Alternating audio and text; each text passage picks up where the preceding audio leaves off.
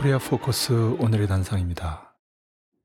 1972년 12월 27일 오늘은 조선민주주의인민공화국 사회주의 헌법이 제정된 날입니다. 북에서는 1948년 9월 8일에 제정된 헌법은 인민민주주의 헌법으로 부르고 1972년 이후의 헌법을 사회주의 헌법으로 부르고 있습니다. 북에서 헌법은 국가 사회 제도를 법적으로 고착시키고 그 발전의 제원칙을 규정하는 기본법, 한마디로 사회주의 정치 헌장으로 정의되고 있습니다. 사회주의 헌법의 개정에서는 1998년 9월 5일 최고인민회의 제10기 제1차 회의에서 한 제8차 개정이 중요합니다. 김일성 주석의 서거 이후 개정된 이 헌법에서는 김일성 주석을 공화국의 영원한 주석으로 규정하고 주석직과 정무원을 폐지한 후 내각을 부활시켰으며 국방위원회의 권한을 대폭 강화했습니다. 최고인민회의 상설회의도 최고인민회의 상임위원회로 개편했습니다. 대외적으로 최고인민회의 상임위원장이 국가를 대표하지만 실질적으로는 국방위원회 위원장이 국가의 최고 영도자이고 전반적 무력의 최고 사령관으로서 국가의 전반 사업을 지도하게 됐습니다. 그 뒤로 이 헌법을 김일성 헌법이라고 부릅니다.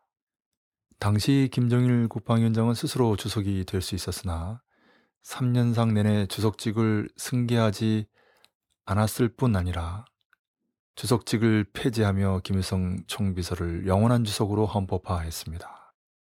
또 김정일 국방위원장의 유고 시에는 최고인민회의 상임위원장과 정무원 총리, 국방위원회 제1부위원장 이렇게 3인의 삼각 집단 지도 체제로 국가의 전반 사업이 지도될 수 있게 했습니다.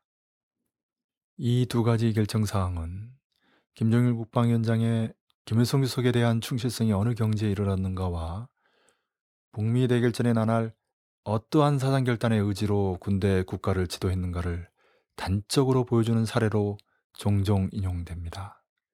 시간이 흘러 김정일 국방위원장이 서거하자 선대 최고 리더의 선례를 따라 이번에는 김정은 제1비서가 2012년 4월 13일 최고인민회의 제12기 제5차 회의를 열고 김정일 총비서를 영원한 국방위원장으로 헌법화했습니다.